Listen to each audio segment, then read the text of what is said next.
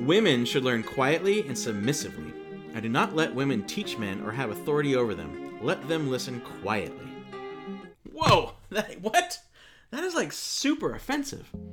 In fact, these sentences that we find in the New Testament, along with a few others, have been debated and argued over, and really has caused churches to split and even has been used as ammunition in recent culture wars. Is there a better way forward than just fighting with each other and dismissing each other? I think there is. With some good tools and a bit of study, I think we can discover some actually pretty amazing truths. So, let's talk about it together.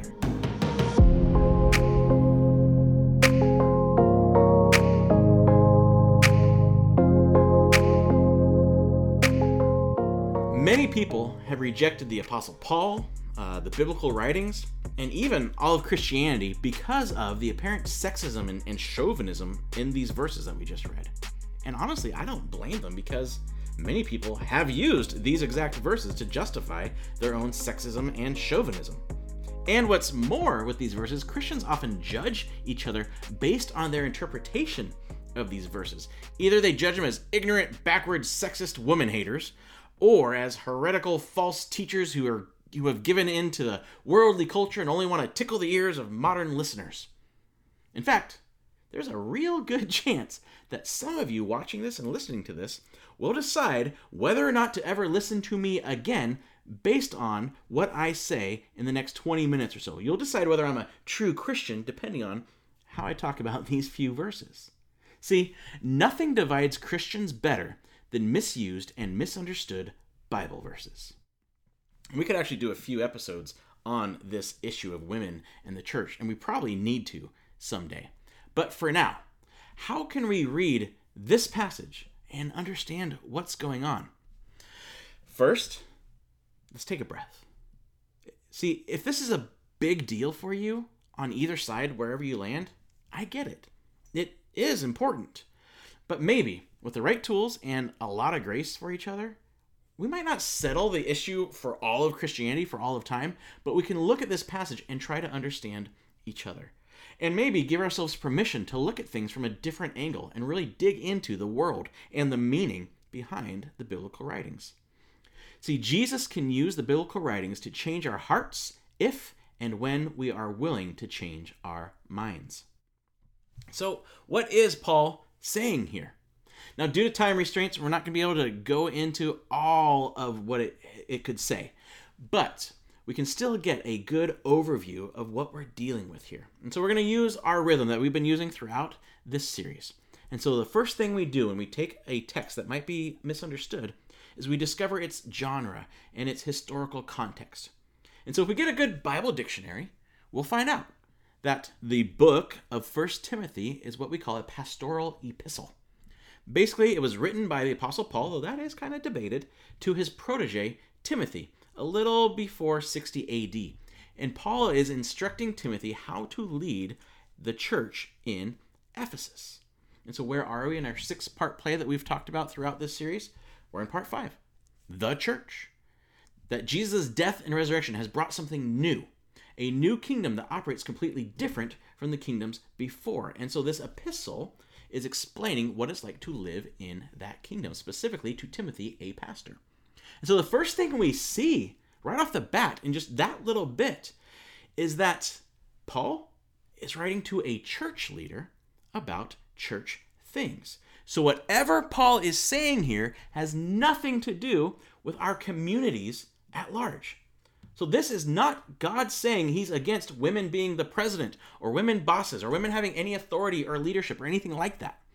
You would think I wouldn't need to say that, but sadly I do. And in our Bible dictionary, we can learn that about Ephesus. That's the capital of the Roman province of Asia Minor in the southwest corner of modern Turkey. It was the third largest city in the Roman Empire. And a lot of income had would, would come into Ephesus through trade and, and tourism to the Temple of Artemis and a lot of artisans were there that could really improve their social class by being successful in, in accumulating wealth. And when we talk about Ephesus, we'd be remiss not to talk about Artemis, which I talked about her temple. Artemis worship was huge. See, the temple of Artemis was one of the seven ancient wonders of the world. Artemis was seen as the daughter of Zeus, the twin of Apollo, but the older one, the one who came first, right? And she's she was seen in Ephesus as the mother goddess, the source of life that nourished all creatures. She, she was the goddess of fertility. She could either save or kill women during childbirth. And her whole religion, her whole cult was led by women.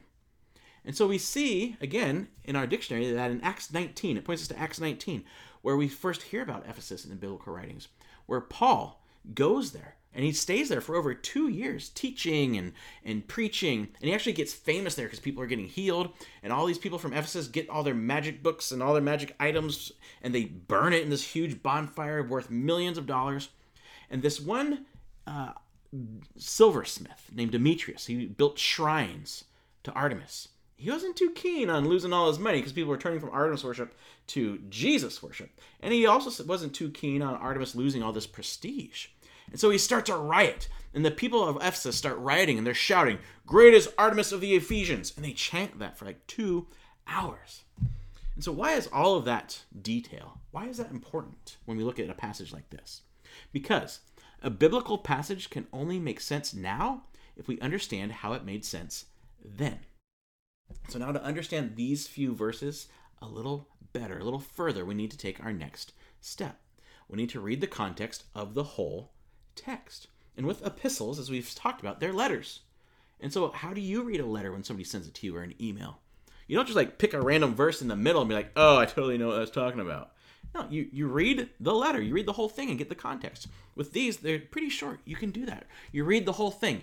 And if we do that, we find that the main point of this letter of First Timothy is that there's false teachers going on in Ephesus.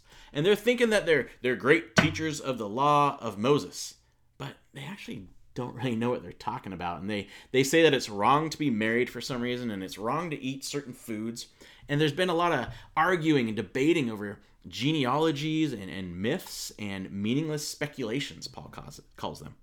And all these things have caused a disruption in the unity of the church in Ephesus. And it's even disrupting their church gatherings. So Paul's concern is, is the unity of the church and the witness of the church in Ephesus. So Paul says, knock it off. Like, knock off all this arguing and, and this debating about certain ideas of theology. Does that sound familiar?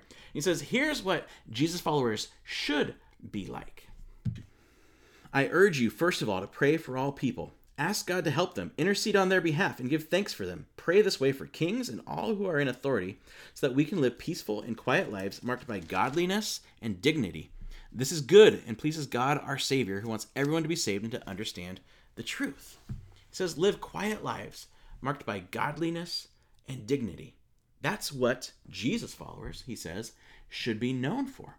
He kind of goes more in depth. He says, This is how you men who are arguing, here's how you can live those quiet, dignified lives. In every place of worship, I want men to pray with holy hands lifted up to God, free from anger and controversy. In other words, he's saying, guys, stop bickering with one another. Like, seriously, get your attitude towards others and, and towards God straightened out. Learn actually how to love God by loving your brothers and sisters.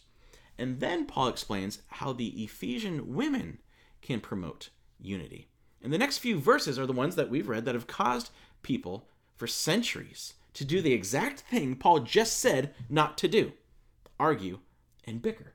And so now we do our step of engaging the actual text we're looking at, and we need to ask a lot of questions. And I want women to be modest in their appearance. They should wear decent and appropriate clothing and not draw attention to themselves by the way they fix their hair or by wearing gold or pearls or expensive clothes. For women who claim to be devoted to God should make themselves attractive by the good things they do. Modest. So he wants women to be modest. So, like, no two piece bathing suits, right? Well, that depends on how much it costs and why they are wearing those. See, if we use our, our tools and we look up the word modest, and we'll use Blue Letter Bible because it's a free way to look things up, blueletterbible.com. We look up the word modest and the definition we get for that Greek word is honorable or, or self controlled. And so, what it might be saying there, what he might be saying is, you know, don't use the way you dress, your fancy clothes, and your jewelry to draw attention to yourselves, to, to show how wealthy and important you are compared to others. He says, people who are devoted to God shouldn't be known by what they wear, but by the good lives they live. And then he goes on. Women should learn quietly and submissively. I do not let women teach men or have authority over them. Let them listen quietly. Now, we already read that, I know, and it's offensive, but first, let's focus on the positive part first. See, in a world and a culture where women didn't have equal status with men, where a where female literacy was actually the exception, Paul is expecting Jesus following women to be learning about Jesus equally with the men. That's that's huge for the time and culture. That's that's a big deal.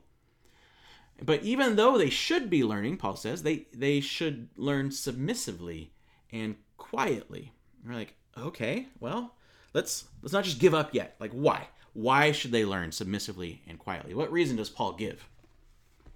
For God made Adam first, and afterward he made Eve. And it was not Adam who was deceived by Satan, the woman was deceived, and sin was the result. Okay. Well, this seems to be actually getting a little weird. Like, if taken at face value, Paul's saying women should be quiet in church because Adam was made first and because Eve ate the fruit first and brought in sin, and somehow that affects gender roles now. By the way, this is one of the most difficult passages in the New Testament to really fully understand. And so some have actually taken this to mean that all men are superior to women because man was made first. And that all women are gullible or easily deceived because, well, Eve was deceived first and she's, you know, like every woman. That can't be right.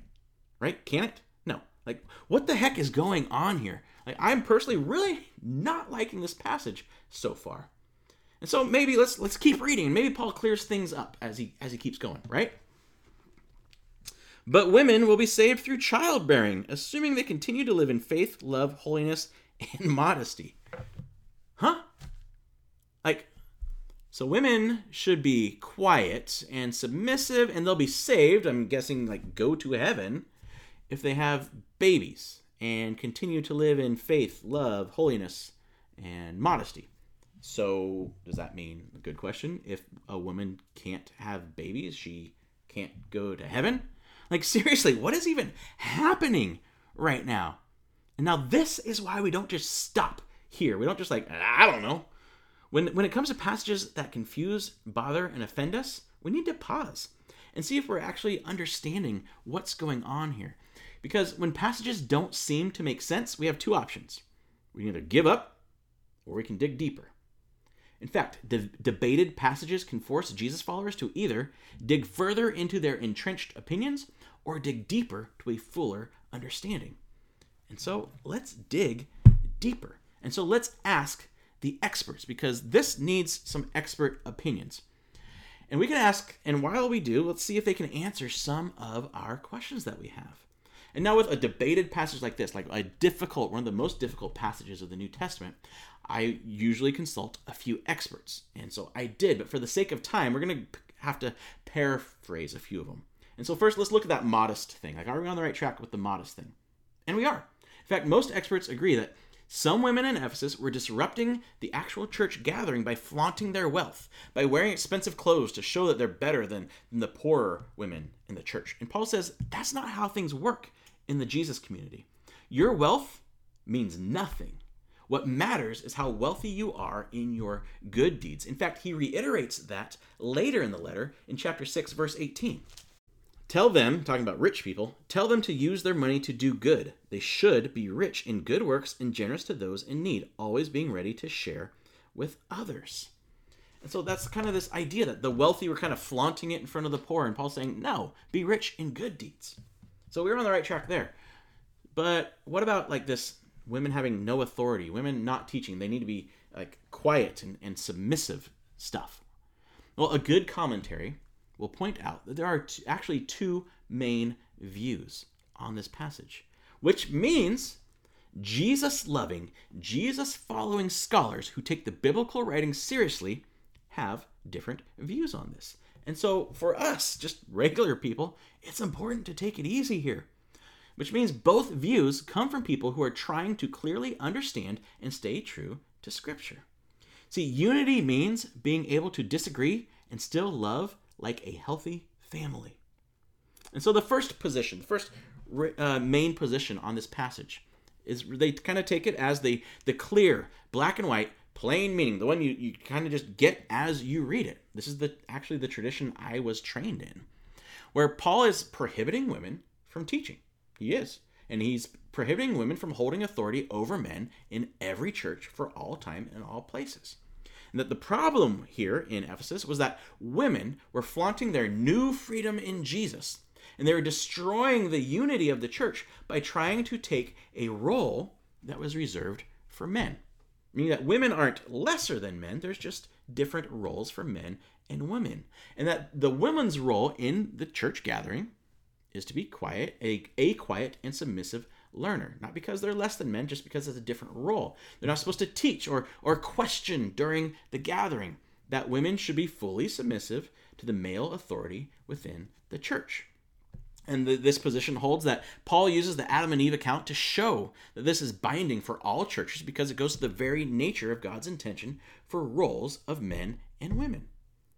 That and Eve, the idea of Eve being deceived is not that women are gullible, but it's a warning of what happens when women reject God's natural hierarchy and try to assume authority over men. And the part about childbirth, these experts would say, is either saying that the, the proper role for Jesus following women is to embrace their, their role as the caretaker of the home, or maybe what it's actually saying when it says she will be saved through childbirth, it's talking about Eve and that she will be saved through the birth of the child, meaning Jesus, the, the Christ child. So that's the, the first kind of traditional position, I guess. But the, the there's a second position and saying that this passage is actually situational to the specific situation happening in Ephesus in the first century. They say that there is a group of women within the culture of this female led pagan religion that was influenced by those false teachers Paul was talking about. And they were teaching heresy in the church and trying to usurp the authority of, of male leaders who were already in place as leaders of the church. And Paul's telling them, stop, like, knock it off. You, he's, he's calling them to the mutual submission and, and the unity he called this church to that we see in the letter he wrote to the church, Ephesians chapter 5 verse 21. And further, submit to one another out of reverence for Christ. And so the experts say this is this thing in First Timothy is a local, temporary rule instead of a universal rule for every church and every time. And in his commentary, Philip H. Towner he says something very important about this passage. We run the risk of misusing, and that's an important word for us in this series. We run the risk of misusing chapter 2, verses 8 through 15, if we make it a proof text in our modern debate. Meaning, if we use these verses to prove our point. So, meaning this one passage will not, and cannot, and should not answer the question of what a woman's woman's role is in the church, what it should be or what it is. See, a passage's whole meaning needs to make sense within the whole story of the biblical writings.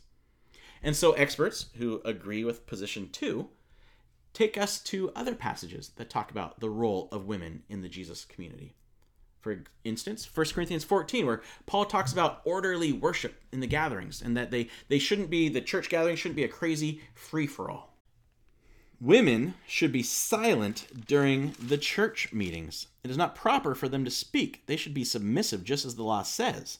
If they have any questions, they should ask their husbands at home, for it is improper for women to speak in church meetings. Now, position one experts again would say, well, that's pretty clear cut. Like, Paul is consistently giving two churches the same orders. And uh, yeah, first glance, it makes sense. But position two experts would say, you know, not so fast because in First Corinthians, if you go back and read it in its context in chapter 11, Paul actually talks about women praying out loud in the gatherings. So obviously, it doesn't mean they should be silent in the gatherings. And he even talks about women prophesying in these church gatherings, like actually speaking to the congregation on behalf of God, which sounds kind of like teaching.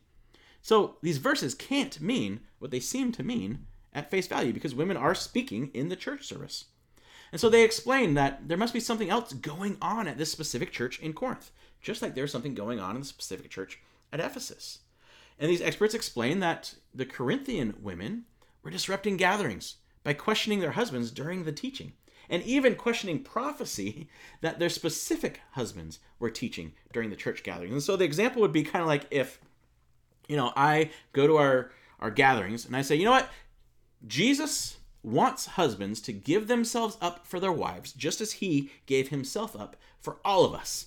And Liz stands up and is like, Oh, really, John? So, where was this teaching when I was needing help with the kids yesterday? And that's kind of what experts are saying is going on in Corinth. The, the people would prophesy, and the wives would be like, Now, what does that mean? Like, that's you're so full of it, right? I mean, think about how chaotic and disruptive that would be for with so many people talking and questioning and clarifying and teaching all at the same time. It'd be like a Jerry Springer episode where nobody can hear what anyone else is saying. And so the second position experts argue that these passages, 1 Timothy and 1 Corinthians, really need to be seen within the context of the overall story of God that is presented in the biblical writings. That the new Jesus following communities are completely revolutionary in, in the honor and the dignity and, and the roles they gave women. And they give a few examples, such as all four of the gospel accounts Matthew, Mark, Luke, and John. In all four of those, the authors make a specific point to say that it was women who were entrusted to be the first to preach the good news after Jesus was resurrected.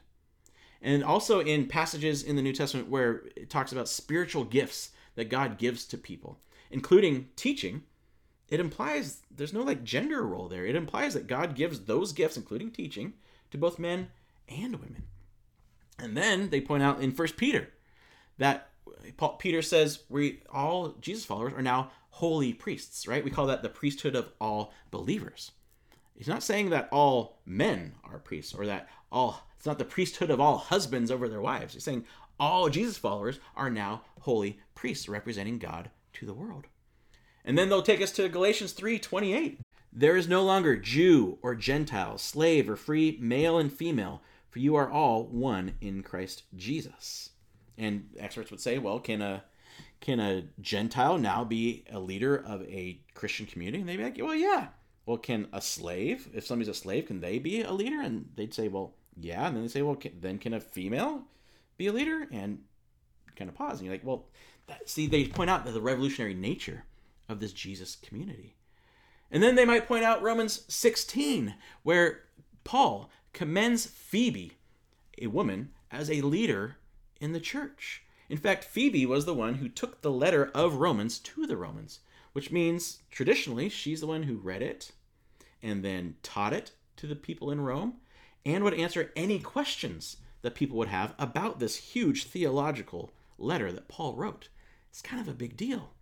And then in Romans 16, Paul then greets a bunch of church leaders, including many women like Priscilla who's named before her husband, which in ancient writings meant she's actually given higher honor and importance than her husband. And then he he talks about Junia, which is a proven female name during those times, and called her an actual apostle. Some experts also look at the historical context of Ephesus. In fact, one interesting idea says that in this passage, Paul is guiding Timothy on how this new Jesus following community differs from the pagan culture around them in Ephesus and how to keep that culture from seeping into the new Jesus movement. In fact, I first I first read this idea in an article describing a book by Gary Hoag, who studied the worship of Artemis in Ephesus around 50 AD, around the time that Paul was writing to Timothy. And as we said at the beginning, this this cult of F, of Artemis, it was female led. And so women would show their devotion to Artemis through extravagant clothes, extravagant hairstyles. They would flaunt their wealth and their commitment to Artemis by trying to look like the goddess Artemis. And so in this in this idea, Paul is saying, you might be used to flaunting all of this in your past religion, but following Jesus is different. You don't show devotion and religiosity through what you wear. Like, think about wearing your Sunday best. Kind of still happens. He's saying, but you don't do that through your clothing. You do that through You show your love of Jesus through what you do. Also, Artemis worshippers were to be uh, women who were assertive and and competitive and, and vocal. They're supposed to serve piously and, and compete fiercely. They were supposed to argue for the glory of Artemis.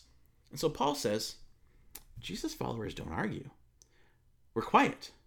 We're submissive to each other, as Jesus modeled by, by serving and even washing his disciples' feet. Well, the Ephesians also believed that Artemis created humanity, and therefore Artemis and her female worshippers were superior to men. And they also believed that evil was brought to the world by men. And so that's why, in this account, this idea, that's why Paul brings in the Adam and Eve account. That women were not, they're not made first, they're not superior. Both Adam and Eve brought in evil. And then kind of like the kicker is Artemis was the goddess of fertility, of childbearing. And there was a lot of pressure on Ephesian women to be loyal to Artemis because the consequences of offending her was dying during childbirth.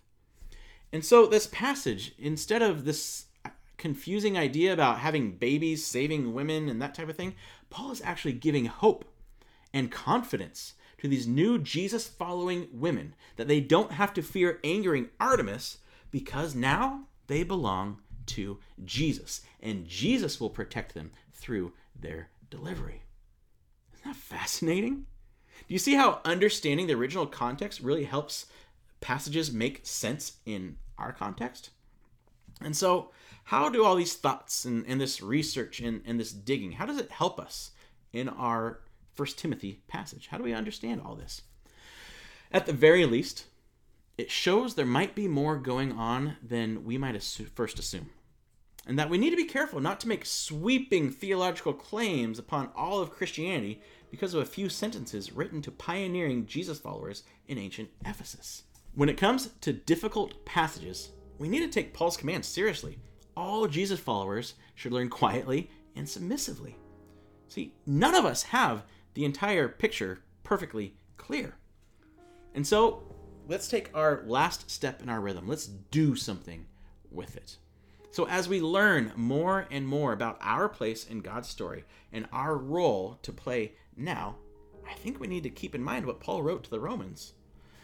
Live in harmony with each other. Don't be too proud to enjoy the company of ordinary people, and don't think you know it all. Let's keep that in mind that maybe we don't know it all. And so let's read that. I mean, it wouldn't be harmful to read that every day this week. It's pretty short. Let's read Romans 12, 16 every day this week, and then ask, what is more important to Jesus? For us to be right or for us to be united in love? And then ask, what's more important to me? And once you can answer those questions, I'd say pray this. Pray, Jesus, help me live in harmony with others and use what I learn to love others. See, within this revolutionary community of Jesus followers, there is room for differences. If we are first united in love, then we can explore the biblical writings together. We can learn from each other. We can listen to each other. We can give grace to each other. And if we do that, we will discover more and more of who Jesus is and what our role is in his kingdom. So, yes, do your research. Do it with an open mind, do it with an open heart, and then trust God to guide you to the truth, not with a goal of more knowledge, but with a goal to discover who God truly is and what love looks like in our life now. When the church's goal is loving unity in Jesus, theological differences lose their power to divide.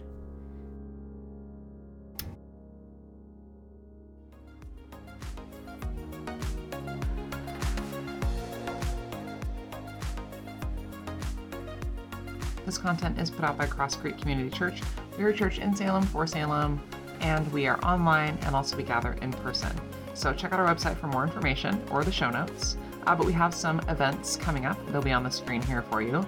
Uh, we have another gathering in July, and then two more in August. And on the third Sunday in August, we're going to be handing out ice cream for everyone. It's our August for Salem opportunity.